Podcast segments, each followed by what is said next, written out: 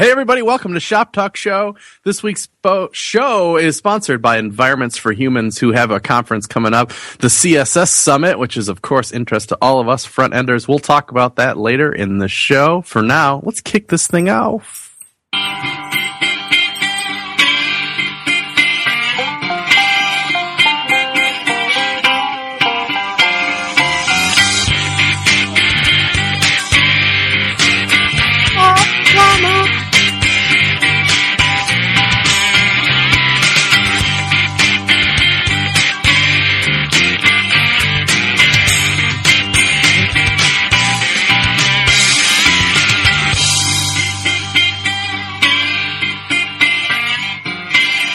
Hello, welcome to I don't even know what episode it is of the Shop Talk Show, episode 21, I believe it is, of the Shop Talk Show. I'm Dave Rupert, and with me is Chris Coyier. Hi, everybody.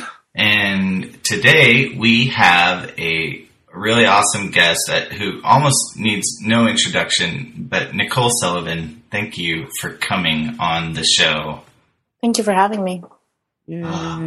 So, uh, as you know, uh, the Shop Talk Show is a podcast about front end development. You know, uh, if you if you're here listening, you probably know uh, why what we're about. But um, Nicole, if you don't know Nicole, Nicole has, geez, Nicole, you why don't you tell us a little bit about what you've done, your some of your accolades in the past. oh no, you're gonna make me do it. Well, okay, so we can we can guide you through it. I think you're kind of. I mean, uh, like uh, I- most people associate with you with OOCSS, right? Or do you? Or, yeah, I Yep. think so. Object oriented CSS would be the big one, and then um, Smush It. I think, even though it's not uh, exactly uh, still a service, gets a lot of attention, and um, CSS Lint Heck stuff yeah. like that. Yeah, So tool maker, CSS theorizer, not the Nicole Sullivan that you get when you do Google image search. no, Totally, totally different Nicole, even though you look like 20, 25% ish similar. I don't know. Both, both blonde girls. Anyway, women. Same. Yeah, and recently, and but you talk about all kinds of different stuff. I just uh, just on your blog, just from what May, uh, the end of May, there's a, a presentation you did at Fluent Conf called "Don't Feed the Trolls." Right. So what was Mm. that was a fun one. Yeah, Um, I watched the video and it was like 12 minutes long. Did you get like super short speaking spots at that one? Well, it was a it was a keynote actually, my first ever keynote. So Nice. um, it's a shorter spot. Yeah, I was so nervous, incredibly, incredibly nervous. But Yeah. So um, keynotes have that like are like like more theoretical usually, right? So you wouldn't teach somebody something in a keynote. It's kind of like setting the stage. Is that right? Or it depends. I think there was a lot of variation. Some of the keynotes were more instructive, and others were more high level. It, it was kind of all over the place. Yeah. Okay. Mm. Cool. And what was it about? I mean, not that we can't just watch the video, but no. Uh, um, I think mainly it was about um, that I'm a fairly shy person, and I really, really struggled when I first started getting known for OOCSS. Like, I stopped tweeting for like two months when I started having followers who I didn't personally know because I was like, oh my God, I don't want to bother them. And wow, Um, really? Oh yeah, yeah. Like it was really hard. I did not know how to be uh, be myself and be on the internet at the same time. So, um, learning how to um, manage trolls was a big part of that because then they couldn't knock me off balance as much. And um, I was really lucky at Yahoo to work with Nate Koechley, um, who was on the YUI team at the time, and he just had an amazing ability to handle trolls. And so I learned a ton from working with him and watching him work a crowd um, watching him handle some of the YUI trolls. Um, and yeah, and I kind of wanted to share that after after a few years of doing it. I felt like I had some kind of um, at least something funny to share. I hoped, and then maybe something useful too. That's awesome. So you feel like over you've uh, at least partially or or maybe completely overcame your the fear of the troll, like right No. now. Uh, no, no, I'm still afraid of it. I just don't let it stop me anymore. If that Yeah. makes sense.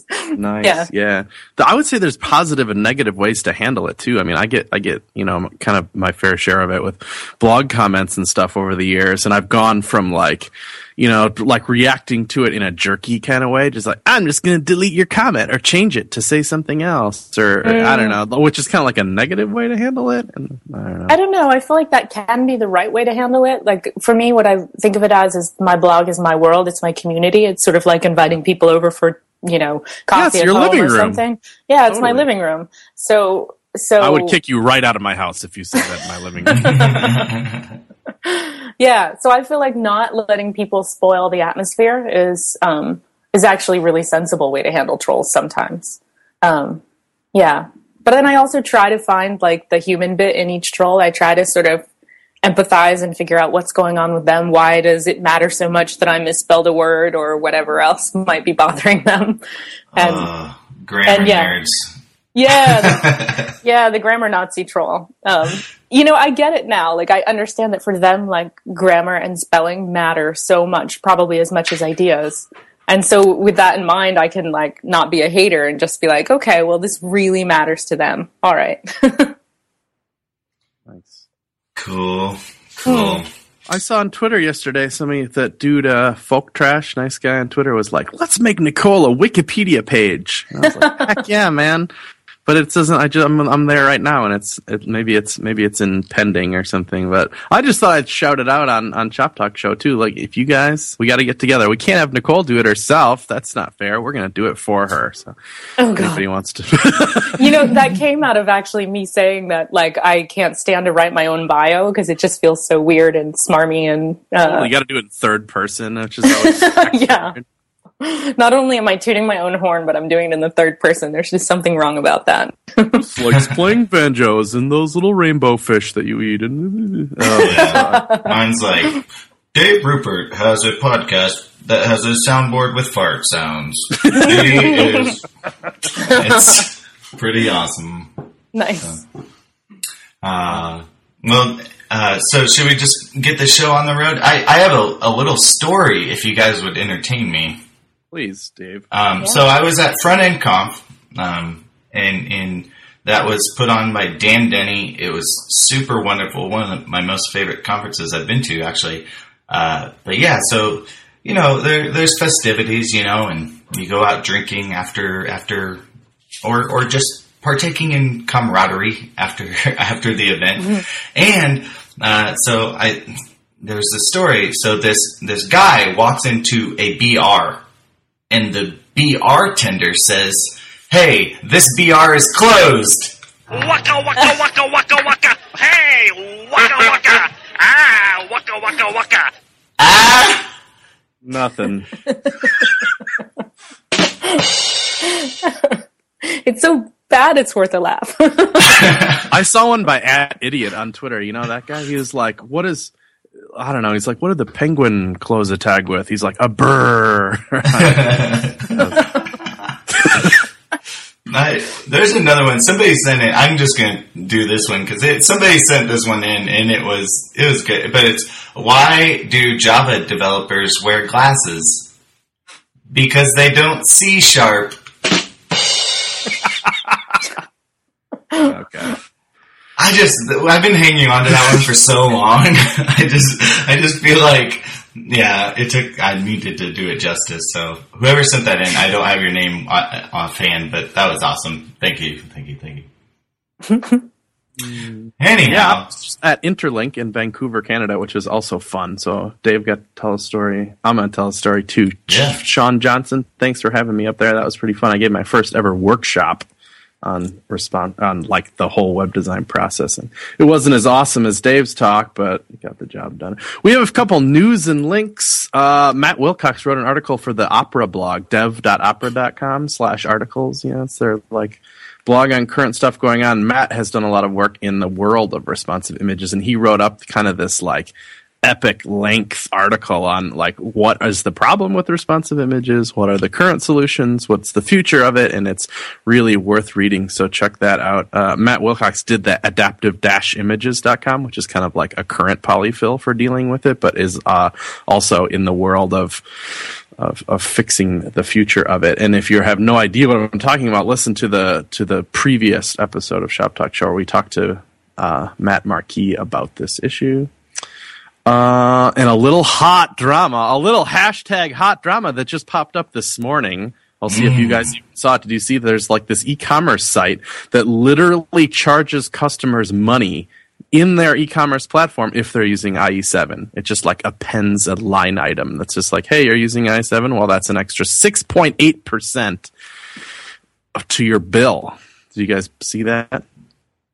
Wow. I do that. I do that too. Honestly, um, if customers want IE six and seven support, I charge that as a special line item. Just not because it, um, you know, not because I want to say don't support those browsers, but because I want them to realize that the cost associated with it, so that they can make worth- actual choices. Yeah. Yeah. I mean, for sure, I, th- that's more than fair in freelance work. Uh, but just to be clear, this was like the, like you literally buy like TVs and They're charging their like C customers, right? Yeah, they're Yeah. actual customers. Crazy, and you know, so if they, you know, what's wrong? We do it. Maybe they should do it. I it felt a little weird when I was reading it right away. I was like, wow, that's what should I have like an Android tax too if there's problems with that, or should I have a responsive web design tax because it took me longer to build this website? What where do we kind of draw the line on that stuff? I mean, it makes more sense in the, the IE7 thing, but it did feel a little weird. But I don't know. What do you That- think, Dave? It seems that seems like the ultimate penalizing the user. I mean, like they, I don't know. That user just they just want a damn T-shirt. Um, but I guess you're trying to encourage them to upgrade, but you want them to like try and upgrade and abandon the cart just to save six percent. I don't know. Interesting.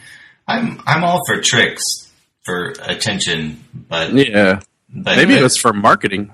I don't know. yeah. It seems like it. No Yeah, but marketing to just web nerds. devs. Maybe they're hiring. I almost, yeah. Well, I mean, gosh. I Um, I, I, I, there is this kind of conference thing where you insult IE and you get a bunch of laughs. I've heard somebody was like, it's kind of like the, uh, I don't know, like just flew in from Chicago and boy, or boy, my arm's tired or something. It's just like the, I don't know. It's I know, just- especially at the web conferences, man. IE jokes, they always, they always get a few chuckles, and then it's like we should like make a stand. If you're a No, speaker, no and- more IE jokes. no more. or, IE joke. or just clever IE jokes. Yeah, Just, I don't know. Sometimes I wonder what the difference is between like supporting, um, you know, disabled users or supporting, you know, mobile browsers and all that kind of thing versus supporting IE. Like everybody wants to give up support for IE, but yet they they want to have uh, good accessibility and things like that. And so I kind of think it's all usability, and we shouldn't be so quick to throw the the Yeah. IE users out. right. They're Yeah. they're they're they're they're peas in a pod in a way. It's all about supporting a, s- uh, an experience that's not the you know the base experience i guess Nicole has gotten more questions sent in by users for Sh- this episode of Shop Talk Show than any other guest so far. So let's get into it. The Q and A section of Shop Talk Show. Do we have a sound for that? Maybe Uh, let me just, yeah, we do.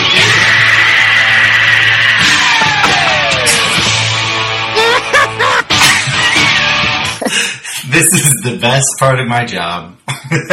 so what actually is that It's a soundboard I found. I once it cost money, but it, I realized, hey, if I can pipe sound effects into Skype calls, this is wonderful. um, so yeah, we're I bet I bet fifty people know. I'm trying to. It's right there. It's just one of those '80s rock ballad, right? What's oh that on was oh that was uh, the Who or no, yeah the the, Oh, yeah. The Who. Won't Um, be again. oh, I've, I'm blanking. I can't do this live. We have a Anyway, question. acdc Oh, you're right. Maybe. um, We have a question from Shane Murphy. We're going to group some of these OOCSS questions together, just because you know what, N- n- like like this is Nicole's baby. This is a, a big thing, but it has been a lot of years be- beating this beating this drum per se. So we're gonna we're not subject her to an entire episode of it and talk about some other stuff as well. But let's start out with it. Shane Murphy says, "What are your thoughts on OOCSS?" I mean, she's probably asking, he's probably asking us, not her. As a, Isn't it almost always a case of adding bloat to the HTML to avoid bloat in the CSS? Would it be better to reuse the CSS by adding extra selectors to the rule set in the style sheet rather than classes in the HTML? Uh, uh, with the rise, okay, let's just let's So, just like, stop comma it delimited? Yeah, I guess you know, like like you know, Uh, it's the classic question, right? Like, why, why don't I keep my HTML as absolutely clean as possible and write really complicated selectors to select the things I need to select, or you know, be more, I don't know, or maybe maybe you ought to start out with like your your like your like two minute blurb on on on what OOCSS is, if that would be okay. Yeah, sure. Um, so object oriented CSS is just the idea that we can sort of apply programming best practices when we're developing CSS. So it's super simple. It's, you know, realizing that, you know, we used to think that CSS was really this entirely different domain and the rules didn't apply. Up was down and down was up. But it turns out good programming concepts like dry, don't repeat yourself, really work as well in CSS as they do in, in normal programming. So, um, OOCSS basically looks at how to write scalable CSS, how to make it so that um, people of different levels can write CSS. You can right now, or well, you know, before OOCSS, you get somebody new on your team, and it takes them a really long time to ramp up and figure out um, how all the CSS works. Once you have OOCSS in place, they can start doing simple tasks almost right away. They can start building pages without even understanding what's happening in the CSS. And then as their skill level develops, then they can become part of the core group that modifies the objects. And so it provides a little bit of a gentle ramp up. Oh, nice. I, I hadn't thought about it in context of how an organization might use it, but it certainly applies there. So Shane's question is uh, like I, I don't know. So if you, you have a div in in some markup, and that div uh, maybe in OOCSS has a variety of cl- maybe I mean correct me if I'm wrong has a variety of classes on it which kind of describe um, you know how that thing's going to be styled and how the things inside of it are going to be styled. So you might have three or four classes on something perhaps, uh, uh, and he's saying you know that's HTML bloat, and the other way to do it would be to you know to, to Bloat move that complexity into CSS. I mean, bloat might be a weird word, but that's kind of how people think about it. Sure. Well, there are two things I'd say to that. First is, um, in theory, you would think the HTML would get bigger. What I've seen in practice with my clients is that the HTML actually gets smaller. Um, because they'll have had, you know, 15 different ways of basically writing the same visual functionality. And one of them will be super optimized and perfect and amazing. And then the other 14 will be kind of crappy. and so, um, the average is that the I've seen the HTML get smaller at um, you know at the different organizations that I've worked with. Facebook had it, I think, fifty percent reduction in the HTML size. Wow, you've often talked about how how much smaller you made the CSS, but you've made a drastic reduction of the HTML as well.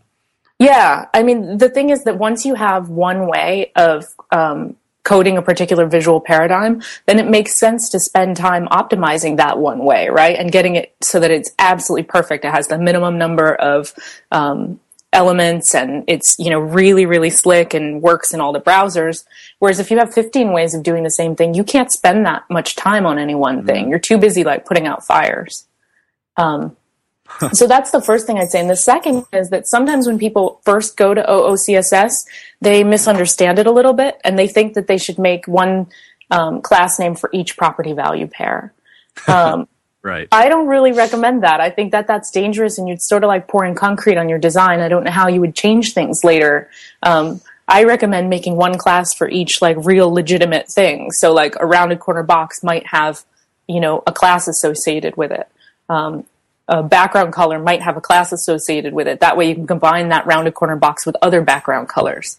But that doesn't mean I have classes like, you know, top left corner rounded and things like that. That that's when you know you've really taken it too far. That's too far. Yeah. Too far. Oh, interesting. Okay, Shane. So the answer is you're you're you're just assuming that OOCSS equals HTML bloat, but that's some usually sometimes, at least in some cases, the opposite of true. You got one from Bran here. You want to do this one, Dave? Yeah, is there going to be a book about OCSS? This is kind of this kind of fundamental thinking about CSS is a rare find, and I would buy a book from her hand right away. You've got a buyer, Nicole. I know. I have so many buyers. Actually, someone comes up to me basically every time I speak. The thing is that I I'm comfortable speaking now, and I'm such a terrible writer. so it's not that I haven't been working on a book. It's that um, yeah, it's rough. No matter how much I work on it, it stays really really rough. Um, maybe I should just put it on GitHub and say, well, it'll be what it'll be. At least it'll be out there. I'm not sure. Um, I've been kind of thinking about those options, but yeah, Yeah. I actually had somebody say to me, "Your writing." What did they say? Nobody who didn't already understand would understand after reading your writing. I was like, "Oh, that's harsh." Jeez. yeah, right. Wow. Wow. yeah, I don't know. I don't know. The book that I've done one book, and it was just such a daunting process that I I find like God, I really want to do another one. If nothing else, for I don't know, gets your name out there more, and and certainly there's like money, which is cool. Uh, but uh, it feels so daunting. I wonder if you know. I like that. I kind of like the little a list apart books or whatever, where there are these tiny little things. I'm like that doesn't seem so daunting. I could write that maybe. Yeah, yeah, maybe that would be better. Yeah, They instead of Always heavy example based books though, which I like too. I kind of like reading the list of parts so that I get the broad strokes of um, sure. you know what's happening, and then I like delving into something with a lot of examples because somehow that that makes stuff gel in my brain a little better. Yeah, good point. Uh, we have one from Keyamoon here. Keyamoon just he didn't. Or, I don't, you know, I honestly don't know if this is a man or a woman. Uh, but they do an app called IcoMoon, which I've been promoting a little bit because I think it's really neat. Which is this like, uh, it's an icon font builder. So instead of just like downloading like, oh, here's a cool icon font, let me download the entire thing and at font face it and start using the icons that I choose from it. It's like I know I need these eight icons, and then you you click those eight and you get um, you know an icon font that is really small. It just represents mm-hmm. those eight, and it allows you to map them to to proper characters instead of just being like A B C D E F G H I. D. You map like an arrow to an arrow, or like a face to a snowman face, or something, so they kind of make a little bit more sense. Anyway, that has nothing to do with the question. I just thought I'd mm-hmm. give a shout out because thanks, Keyamoon, for for I writing saw in. that; it looks really cool. The, Yeah, the, the project looks really neat. Yeah, it is. It's it's fun. I've actually like used it in some deployed project stuff, so it's legit too. Uh, they ask. I'm just gonna say they in lieu of not knowing. I'm very sorry. Is there any? Uh, is there anything wrong with adding three, four, or even more classes to one HTML element? I, I usually use classes to change spacing, colors, floats, sizes, rounded corners, etc. If I catch myself using the same set of classes on many different HTML elements, I make a new class and then use extend in Sass to so to inherit from that set of classes. So let's say they used like uh, spacing one, color three, float four, so, you know, and and then they caught themselves using that that same div with those same set of classes ten different times in their HTML. Then they would make class module two and extend those four different classes, which you know kind of makes sense. I think it's a good way of finding balance and finding out how to define a new object. What do you think about this approach? It's interesting. It's it's backwards from the way that I usually go. Um, that doesn't that doesn't make it wrong. I mean, it seems like it could work. Um, my one worry would be this: is that that that approach sounds like it would work for someone who's already a CSS expert. Um, but I usually try to write my CSS so that um, it can be used by someone who has no idea what's happening under the under the hood. Um, I think every front end developer's goal should be to make your back end engineers more useful. And um, the way I've found to do that is if you build actual objects. So rather than, you know, float left, this and that being classes, you build like a thing and you show them exactly how and when to use that thing. Um, the the goal for me is always that they should be able to know when to use it and how to use it and how to modify it without ever understanding how CSS works. So they shouldn't even need to know how a float works or that if you use a float you probably need to clear it or anything like that. Um, and so far that that's actually really worked for me. Um, I met, I, you know, you you do work for clients, and then you sort of wonder how it all turned out in the end. And um, so at Webstock this year, or no, when was I at Webstock last year? Ha. I um, met this uh, developer from Facebook, and I sort of a little bit trepidatiously asked him how it was going because you never really know, right? It could go completely off the rails after you leave or whatever. So I kind of wanted to know. And, um, he said actually that it was that it was great that he didn't understand css but that he was able to build pages all on his own and then he wasn't needing um, to Nice. bother the front end team yeah right i was you know i'm like asking all nervous and then it turns out that it's it's really working out uh, but part of doing that is that you have to build objects that someone can um, use without understanding Yeah. So yeah, it's some validation that your your theory is is is highly effective, right? I like that sentiment of you know tr- tr- you know writing and naming, or naming is certainly a part of it too, right? Uh, m- Doing such a smart that it makes that it makes a developer possibly able to. I don't know to write HTML with the right classes on it and get stuff done instead of having to rely on you every second. Yeah, definitely. And you know what? Honestly, it makes front end work so much better because you're basically freed up to do all the fun stuff, which is like, you know, how to code this brand new thing, which is, uh, you know, exciting and, and different and challenging. Like, how are you going to get the, the CSS gradients to go in the right direction and that kind of thing? And, and you don't have to do all of the, we need yet another page, which is a subtle variation on pages we already have. Um, basically, you give that task to your backend engineers and it works a lot better. And they're happy too, believe it or not, because they're sort of freed up and their their process works better. That is awesome. I think that nails that question. We have one from Will H. Dave. Yeah, to rap or not to rap. Got into a code argument, code, code argument, I love that word, about whether it is okay to use a div wrapper versus just using the body tag to do the same. Uh, and then he links to an article at Common Design, and we can link that up in the show notes. I'll post it here in the old chat of Marooney. Uh, but the context is a non-responsive site, so that it's a centered, you know, div or centered area, centered content with a custom background image that needs to line up with some foreground elements, maintaining uh, centering, even if the page is too small, and some box shadow on either side of the div. Are div wrappers a thing of the past, or, or are thing? I'm not reading very well. Are div wrappers a thing of the past in HTML or HTML5, or can we continue to use div wrappers with no shame? Classic div wrappers good, div wrappers bad. Hmm. But but but on the on the like on like the main like a I don't know like instead of doing div class page wrap, Yeah. instead just make the body a narrower body width eighty percent or something, uh, and then setting a full page background on the HTML element instead. I assume that's what Will is kind of talking about here, right? Oh, okay. Now I get it. Huh. yeah, I not don't just think it any old matters. Doesn't matter. Is that an okay answer? Yeah. I mean, you don't want to add any. uh, You don't want to add a ton of unnecessary um, markup to your page, right? Because selector performance degrades with um, with really deeply nested markup and things like that. But like a div here or there, particularly one that you're not adding or removing classes from dynamically, it just doesn't matter that much. I don't think. Do what makes sense. I agree. So this article is just like, hey, you don't need to uh, oh that one div page wrap. You can you can squish in the body instead. But like you know that's great. It's cool and it's nerdy, and you're like, oh, huh, neat. But like, whatever.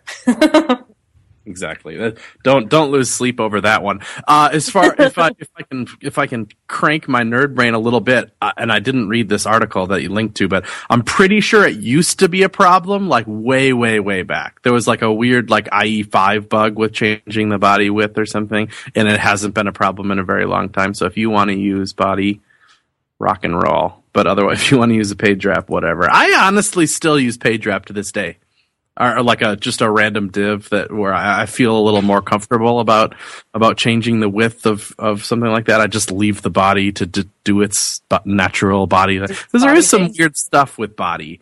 There's like like if you if you set the background on body, it like does a weird thing where it like moves it to the background of the HTML element in some circumstances and stuff. Any element where there's some like weird voodoo on it that does weird stuff, like eh, per the spec. I'm like, Mm, let's better just to leave it alone. yeah, let's just leave that guy alone. Hmm. Yeah. I think I like I think rapper divs are a okay. I'm a pro I'm pro rapper. I love raps. I love rapping. Um Especially Jay Z, right? I think the divitis thing is like when you have like you you know back in the day you used to have to like make like twenty divs to make a rounded corner or like you know every link in your navigation was like twelve elements so you could have like a sliding door in a highlight or something. So yeah, that's how I. So bad that if now if you only use one, it still feels good. mhm. The the That's- other thing too is that I, f- I feel like people kind of took it too far. Like if you look at the early A List Apart examples of how to make a rounded corner box, they basically use the content in the box, like the heading and the paragraph that are inside it, to um, put the the rounded corner on. And a lot of people have that in their mind as an ideal, like, you know, we would have so few divs because we're using these elements that happen to be in there. But um, especially from an OOCSS perspective, you don't want to depend on what content happens to be in the box because you want someone to be able to put whatever content they need in that box when they want to reuse it again later. Um, so that, like, you know, really uh, strong arguments about divitis are actually bad for code, I think. Amen. Is that a thing? I love it. We're doing really good, guys. We're like we're like we did the intro and we did the first kind of half of the questions in a perfect 30 minutes pretty much. I want to talk about a sponsor, Christopher Schmitt, really nice guy, lives down in Austin, Texas with Dave and his, I believe, wife, if not soon to be, Ari, uh, run a, a, a, a thing called Environments for Humans, which you can see at environmentsforhumans.com. They do a ton of conferences. I bet Christopher Schmitt has done more web conferences than any other human man. a lot of them are, yeah, right? A lot of them Absolutely. Or just a human being uh, are are uh, um, he does a lot of online ones. So he does a couple in person ones called In Control, and I think there's another. He's going to expand that a little bit, but he does way more online ones.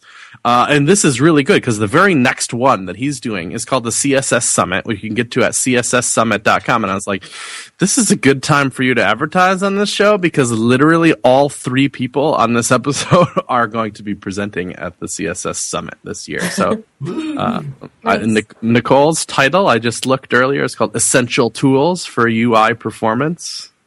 All right, something I'm sure it will be amazing. I don't think I've seen you do that one. No, it's a brand new one, so no one's seen me do that one. Nice, brand new one. Yeah. Mm-hmm. I'm gonna recycle something old. We'll see. no, I, don't- I don't know. I have a new one. I just started working. What's your title? Uh, right now, it's called "What We Don't Know." That's the one I was like, uh, I probably won't have time to do a new one, and that's one I've been doing. I've done that one like four four times or so, uh, which I really like. Uh, I will definitely update it, and there will be new stuff in there. Uh, but it's just it's about the theory of of like how a web you know like on any given web request there's so little that you know about about the person about the bandwidth about the device about all this stuff and how accommodating for those unknowns is kind of a good idea Ooh, And Dave- awesome. Looking forward to that one. thanks there's some like you know it's mostly jokes and sweating Even better. and dave fluid media and responsive web design which is Yeah. near and, near and dear to dave's heart It's it just it's your Uncle Dave sitting around talking about flexibility. So picture me doing yoga for a good half hour. Can you do that thing where you cross your legs and the but and then you like cross them again? Oh, I can't even describe it. Why did I even Yeah. bring it up? But then- yes, essentially. Yep. Yep. I've been actually playing with responsive web design for the first time and having some fun. Act- It's it's really fun. It sort of puts the fun back into web design if you've done a whole bunch of static sites for a long time. But, Mm. uh, I I think there's maybe another OOCSS question about responsive web design, but I'd be curious your thoughts on how your objects are translating as you as you move to responsive. Is it has it been easy for you? Well, yeah, somewhat. Okay, All there's a learning curve. Are flexible. They're all um, the only thing that has any widths associated with it in OOCSS is the grids, and everything else flexes to fit whatever container you put it in. So Ah. that means that when you need to do responsive stuff, that's sort of naturally responsive, where it just like grows and shrinks at those in between widths, not at the breakpoints. Um, Yeah. Just happens naturally with OOCSS. Um, so that made it easier. But then I started looking for patterns and trying to figure out like what are the things people do at breakpoints, and um, that's where it got kind of more fun and also a lot harder. Um, but it seems like to me, people I, I won't remember the whole list, but people make things appear, they make them disappear, they make them shrink proportionally, they make a particular part of them shrink, they make them come into two columns, or they make them drop below each other. Uh, I think that actually might be the whole list. And so I started Yeah. thinking that if I could build a framework where um, you could apply classes that trigger those particular behaviors at different um, breakpoints, then you could Fancy. have much less uh, overall code written for the responsive site and be able to reuse the classes that trigger the behaviors. That's cool. I I'm very yeah. I want to talk to you more about this because I'm very interested in like how all that works. You know, yeah, like you have like a iOS style table view, and that turns into like a gallery or like a shopping cart or something. Uh, uh, it's just interesting. Without changing any markup is the idea. Yeah, just one class will auto kind of do that, but obviously your design dictates what you do. But yeah, oh, interesting. I think this would handle more like the the like general cases of what you would change. You know, like this grid in lines when you get at certain width, and this other one Yeah. doesn't. It shrinks proportionally. Then Cool. when you have something that really changes and looks like I had one client that had me build. Um, it was box.net and the same um, basically the same markup needed to look like a vertical list in one view with sort of a media block inside and some controls. And then in another view, it needed to look like a gallery with a bunch of icons and controls that showed on hover. And so when you have something that's really so different between the two, I think it just makes sense to um, just build that same markup, but you know, build it as a very specific thing. I don't think you can abstract that out, basically. Yeah. Cool. Hmm. Well, So hopefully, maybe that answers. I had a question that I kind of like earmarked, like, oh, maybe we'll get to this one, but it was Dennis Car-. Uh, was talking about this literally, OO, CSS, and responsive design. And he's like, well, he had a class name that he presented here, and he called it size one of three, right, or something like a like a you know that you might use to be like this is the first of three columns in a grid or something, and how he's worried about that because like you know that ma- that class name makes no sense at some breakpoints. Mm-hmm. So Um, the thing with OOCSS is that it's fine for a class to not make sense. What's not fine is to make the same class do something else at a different breakpoint. So you can't take size one of three and just put a media query in there that says size one of three is actually 100% width um, at this breakpoint because that that makes it really hard to follow your code. And it also means that you know if inside that one of three you needed to have something that actually stayed in thirds even after that breakpoint you couldn't do it because you'd be messing with the base class. Um, what it does mean is that just like most things in CSS in OOCSS, you can layer on a selector that triggers that behavior. So um, on the grid line, you could add a selector that basically says this particular grid, um, um, you know, becomes 100% width at this breakpoint. That kind of thing. yeah, so that class name is, he's right. That's not a good class name in this case. If that was the behavior that you're Well, it's it's okay to have the class name because well, usually people start from one side or the other. So they either start from the web view and work their way down to the um, down to the mobile view, or they start from the mobile view and work their way up. And I think it's okay to have your base classes respond to um, your base design, but then um, but then you don't want to just modify those classes. You have to add other classes that trigger the behavior, in my opinion, anyway. But then I have a bunch of experiments that I haven't committed yet, so we'll see what people think when they actually see the code. Yeah, right on. Uh, cool. So that was yeah. I'm glad. I'm glad, glad we covered that. Actually, you know what? The, I think the last time I saw you was this was a while ago. We went out for some like nerd dinner thing or noodles and stuff. You remember that? Oh, oh and yeah. we, we talked about like super briefly the idea of you know because a lot of this responsive web design and stuff is let's do all this with the same markup and not change any markup and, and and i think our conversation was like why is that exactly wouldn't it be kind of cool to like through media queries or some kind of something literally serve a different template like Yeah. like without having to do crazy javascript or or i don't know some some kind of native way to do that are you still like think that's a cool idea Um, can't- Yeah, I think it's a idea. Um, I, I don't guess I don't know how to I don't know how to make it work. I kind of think it should be something that that browser vendors would implement that you could basically say the source for this particular section of page is blah and then with a media query if that section of the page isn't currently showing then that portion of the HTML doesn't get loaded. But then you don't want to have a bunch of extra HTTP requests either, so I'm not sure exactly how that would work. Yeah, yeah, it is. It's kind of weird territory, but now that you know the, the, the conversation about responsive images got you know started, they're start like let's let's move media queries into HTML, and then maybe you know maybe with this picture element thing, maybe we can put media queries in, into to say which version to to show. I'm like, well, if we can do that, what wouldn't it be kind of cool to use media queries to be like, if this media query matches, use this HTML and it, like just generically and and like attach media queries to scripts too. You know, like if this media query doesn't match, don't load the script. And like, God, I just I'm like I want media queries to work on everything. Although I, I realize that's probably a little short sighted and I'm being an idiot probably. But. I don't know. I mean, I I definitely feel like right now media queries are like a half of a solution or something. There there are just so many issues around using them in a way that doesn't suck for the the end user. Um, but yeah, I think I think they do have to evolve a bit. Ah, cool. Let's move on to our second batch of questions here. I like that we went on this. That was a very quality. I, I apologize for that, but back, you should tangent. go. You should go to CSS Summit. We'll be talking about that stuff all the time.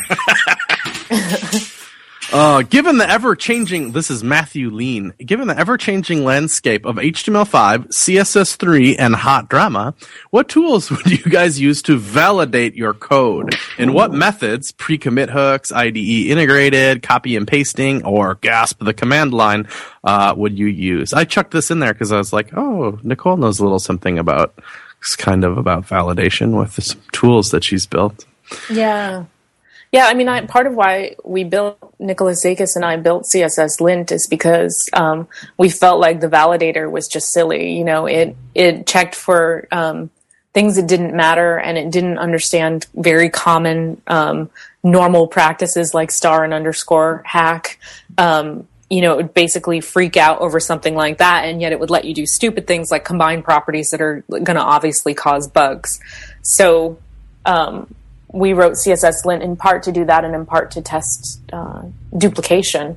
So, um, you know, I should admit that uh, when I first started writing HTML, I was using this crazy editor that wouldn't let you save if it wasn't valid. Um, if, it, if it wasn't valid XML.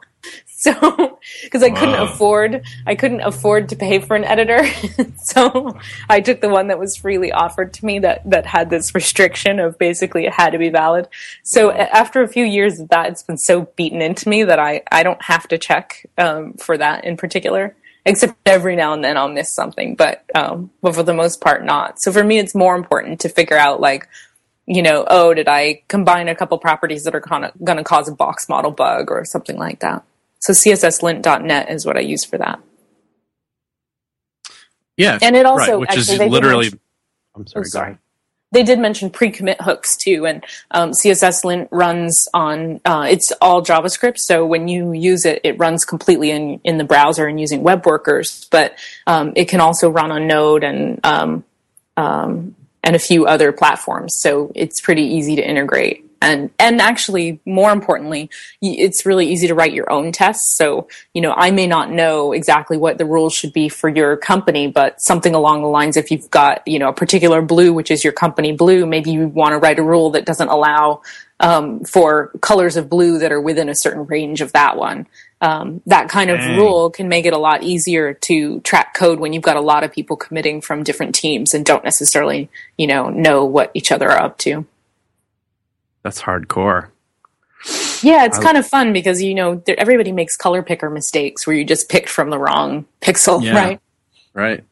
Hmm. Yeah.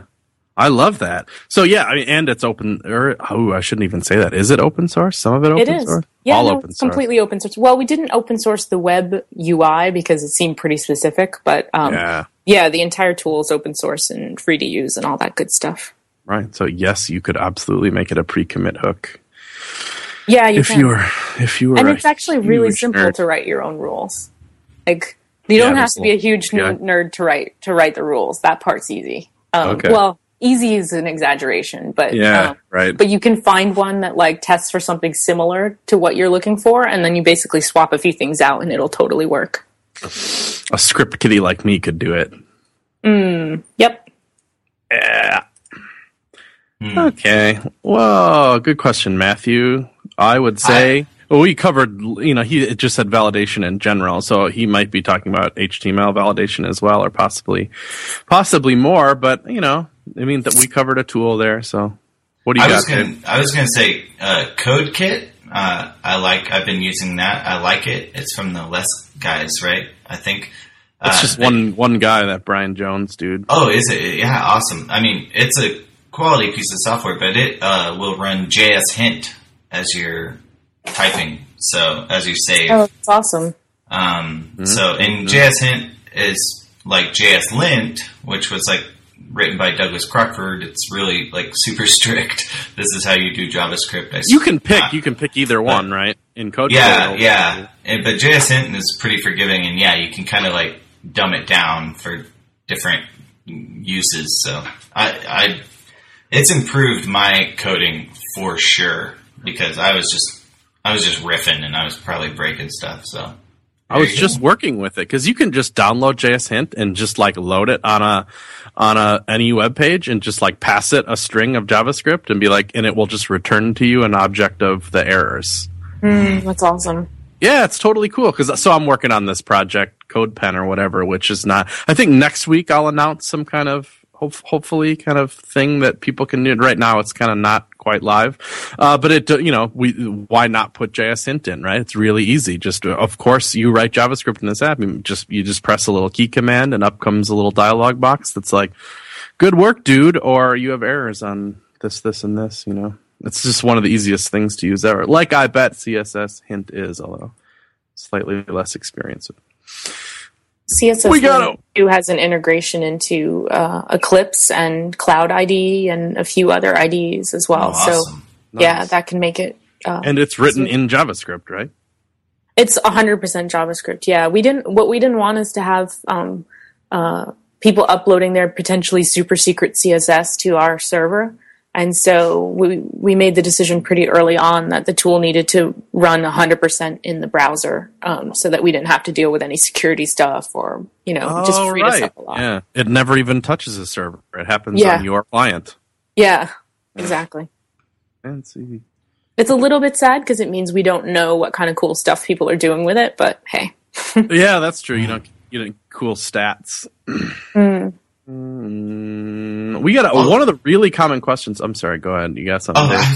I, I'm just thinking of more. Uh, but Coda 2, which just came out, for better for worse, uh, it has a validator, an HTML5 validator. It's pretty good, but it's also pretty like super strict. It's like, I don't know, you spelled your own name wrong, error, and um, that's not true. But it's just it's pretty strict. So It's funny given that HTML5 is not that strict. Yeah, Right. no, that's what's weird. It's like where you, yeah, we have like oh, was- these these custom attributes going on, and it's just like can't use those. That doesn't exist. That's not in spec, and you're just like, wow, oh, okay, oh, that's but annoying. You're like, I It's did just running into a and it problem with. Code Mirror. You know, uh, you know, there's a bunch of like open source projects that do syntax highlighting, which is pretty useful and cool. But like, if you let you know, let's say you have a list item with an image inside it, and you choose not to close the image tag because you totally don't have to in in HTML5, it'll report an error on the on the closing list tag. It'll be like, oh, you're closing this tag too early because you haven't closed something above it. And I'm like, no, you're wrong. That's legal. That's such Yeah. a waste of time too. Getting, I mean, that's going to keep you from fixing your actual error because it gets lost in the fray. Good Right. point. Anyhow, we, uh, there's a lot of cool tools, Matthew. I, I suggest checking them out. So download I wish there were everyone. better tools for that did CSS code completion. I haven't found anything except Dreamweaver that does good CSS code completion, and um, sometimes I'd like a lighter weight tool. Um, yeah, I agree with that. I always forget, like, like I'm like, is it white dash space colon no wrap Yeah. no space, or is it white space colon no dash wrap? Dang it! I always, I forget See- all of them. It's ridiculous. I've been doing CSS for what, like a decade now, and What is I'll- a margine? Huh? Margine with an E. No, yeah. I do that daily, yeah. Yeah. I set the margarine to 12 and it didn't work. I. Um, no, uh, CSS Edit used to do that really well, and I, I use that all the time. And then once I got off of that, uh, yeah, you get like, you're stupid. you're just breaking everything. You're just like, edit save in any format too, right? So you could like write your CSS however you wanted, like have, you know, line breaks between property value pairs or whatever you wanted. And then you could choose your format for saving. So you could save it kind of compressed or I kind of liked Yeah. that about it. That's what CodeKit Yeah. does do. Oh, does it? Oh, cool. Maybe I'll have to try CodeKit. but now I'm flotting my divs all wrong. I'm not. Oh, speaking of Webstock, Chris Marquez was there and he said he saw your presentation, Nicole, called Our CSS Best Practices Are Killing Us. Uh, included a link for that. This was a real eye, eye opener for me. At first, I was like, what? I don't know about that. But eventually I came around. Can you discuss like how that, uh, and then it goes on to what, which was the probably the most popular question we got from readers was like how that has to do and how OS has to do um, in relationship to Jonathan Snook's, who watch episode one for that, uh, relates to his SMAC scalable arch- modular architecture for CSS. Uh, people just are confused. Like, are they separate philosophies or do they work together? Are there differences? What's up with that? Okay. Um, well, so the best practices are killing us talk. I think this was the first part of the question. Came out of me realizing that it wasn't. Before that, I thought, oh, we're having all these bad outcomes. You know, our CSS is ending up bloated. It's ending up weird. You know, we're ending up with a lot of repeated stuff and duplication, and people can't tell what something's going to do. It's really unpredictable. And I'd noticed all these issues with the CSS, but I hadn't put it together that like the things we were teaching people as best practices are actually really bad and and lead to those kind of uh, code problems. So um, just before Webstock was when I finally had the aha moment of realizing like this isn't an accident. We're actually trying to do the wrong thing, so we're ending up with the wrong results. Um, so that's the that's the first part of where um, where the best practices um, are killing us. Like a hot drama presentation. It wasn't as dramatic as the title sounds like. really pejorative title. My next talk will be called that. yeah. uh, um, so the other part, um, SMACSS. Uh, to me, they seem almost the same. Um, really similar. I don't get into some of the stuff about um, about directory structure because at least for my clients, they all kind of have a directory structure and things like that that uh, that already you know works for them, and it and it makes more sense to make the system fit their existing system than to you know have a, an opinion about that. Um, but yeah, no, I think they're really similar, and I think they work well together. Case closed. Chris, thanks for the question. Dave, you got one? Oh yeah, here we go. Uh, so this is from Chandler Calvert. He's asking, how do you know when to call yourself a professional when you're a developer or designer? How do you know when to call yourself a professional?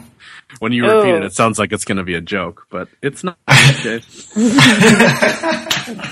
Just a shorty. I like throwing little ones like this in here. A little philosophical stuff. I, I, I wrote as a note to myself that like the like the Oxford Dictionary version of professional, I believe, just means like when you get paid for it, then you're a professional.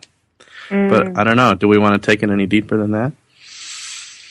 I mean, I think that's part of the issue with our industry is that we haven't made it easy for people to ramp up slowly. Like, if you're a Java developer, you can graduate with your degree in CS and then um, get an intro Java job and, you know, start coding away on Java every day. And little by little, you move up and you get more complicated projects and um, you become a senior Java developer and, and so forth. And I think in the front end, we haven't figured out how to give people that gentle ramp up yet. So they end up feeling a lot of people have expressed to me that they end up feeling like they're always running behind and they're never quite, you know, never quite catching up. Uh, I get that too. That's a kind of a good point that they feel like, Yeah, there, God, there's so much new stuff. How do you keep up? And am I am I am I bad? Does that does that make me less valuable in this field? Because I don't, I haven't, you know, I haven't read the latest and greatest. That's yeah, tough. the latest, you know, whatever.js that got Yeah. released yesterday. Or I would say if you if you're in that camp and you can possibly convince yourself that you're valuable no matter what, that would be good. I, I, there's there's there comes a level of you being good at your job that that starts to be valuable no matter what, right? Because you're a good communicator. You you know you know how to look for tools when you need them and that type of thing. yeah. But I Uh, do feel like as an industry, we have to make it easier for people to have that ramp up phase because I think that contributes into that problem. Which is uh, the opposite. Of, a lot of people like. Uh, do you think titles are a part of that? Because there's a lot of people that, uh, and I've been a part of this brigade at some point when I was a little less, when I was a little bit more of an absolutist about things, which I'm, I'm totally not anymore. Was that like we eschew title? We're like, I don't care about titles. Titles don't matter. And a lot of people are like, they kind of, they kind of do matter because everybody want. In my experiences running a business, this isn't me talking. It's like some theoretical business owner. They're like people. I have a bunch of employees, and these employees want titles. They want to know. They want to know where they sit. Are they senior or not senior or or whatever. And so if if we as an industry are like we reject titles, isn't that isn't that hurting Well, the ability? Part of it is saying if you have a like junior developer title, part of that is saying it's okay to be junior. You're learning. Like these are the things we expect you to know in order to start off as a junior developer. And then there's this whole realm of things which it is okay that you do not know yet. And I think that that's I think that that's super important because people can't just like bite off the entirety of of web development in one go. That that just doesn't work. Yeah, it's a years, year long, Like a forever, right? Yeah, I like to say web development is like a salami. It's better when it's aged. um, I see a T-shirt. Uh, unless it's I don't know. Unless what is that? Do they age salami? What? But if you just leave a salami out, that's no good. There's got to be some metaphor. we'll see.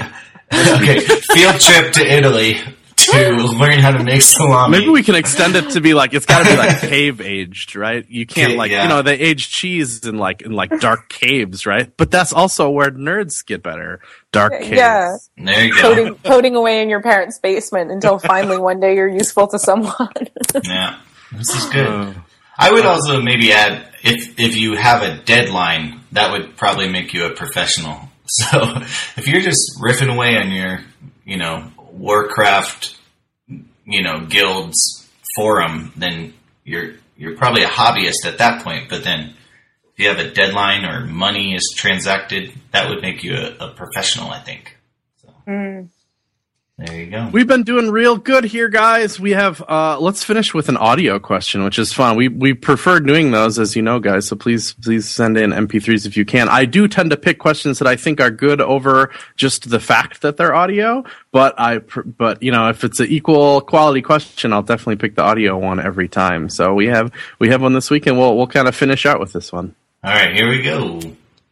Hey guys, I was just looking for your opinions on position values. I find myself adding position relative to many of the containatives in websites that I create. This is, of course allows me to use position absolute into child elements. If someone were to use a reset.css and set the default position values of all elements to relative as opposed to static, would there be any real drawbacks you would experience? Thanks. Good question, Chris. Didn't you have a hmm. post on this? Am I crazy? So he's saying universal selector, star selector, position relative. You know, just do just set position relative on everything. Uh, I did have a blog post where I theorized about it. I was kind of like, because I was all excited about, you know, box sizing doing it. And I'm like, that's awesome. I'm totally on board. I'm going to use that on every project I do. I love resetting the, the, the, the, the, the, the box sizing value to border box. Like, what else could we use it on? I can't even remember that blog post. I'd have to Google it. But one of the things I was like, why not position relative? I find myself usually having to set position relative probably more than I would have to unset it. You know, because uh, you would have to, hmm. if you did this, you would occasionally have to unset it because you wouldn't want to position absolute something to its direct parent. Maybe you wanted to set it to uh, its parent's parent. And in that case, you couldn't because you'd be locked in, you know, you'd have to like reset it. And I was like, it would make things like Z index work everywhere. It would make things like setting top left. You could nudge everything around with top left, bottom, and right better because everything already has relatives. So you could do that. It's like it sounds like this this smart idea. Have anybody else thought about it? Hmm. It's funny. I don't think I use position relative that much. It's weird. Oh, really? Oh. yeah, I don't know. But you know what? I think that I think that my staying away from position relative slightly comes from really old IE bugs where it used to make backgrounds disappear and weird stuff like that. Yeah, totally. You used to have to uh, pair it with with 100% a lot to get it. To, yeah. yeah to get the to get has layout or whatever Mm. yeah so i don't know maybe i'm just avoiding it because of really old irrelevant bugs i don't, I don't know so i just sprinkle it here and there when i when i actually need it Yeah. So not a big one for you. I, I find myself using it a fair bit just because I I like ab- I think absolute positioning is a little underused. I kind of like using it to oh to position things around uh, you know in context of their parent. I can't think of any really strong examples right now, but I just I feel myself typing that fairly often. And uh, I don't know. Here's the problem. What I found with it when I po- posted that blog post, apparently it immediately, cr- if you do a star selector position relative, it immediately crashes i6 at least. I think maybe i7 too. Literally, it's on the page. It's just done. It's just all over. So, so that's kind of a problem. Unless you absolutely don't care about i7, which I support. I don't care if you if you if your stats support that. Drop it. More power to you. Uh, then I don't know. Maybe try it. I don't know. I don't know.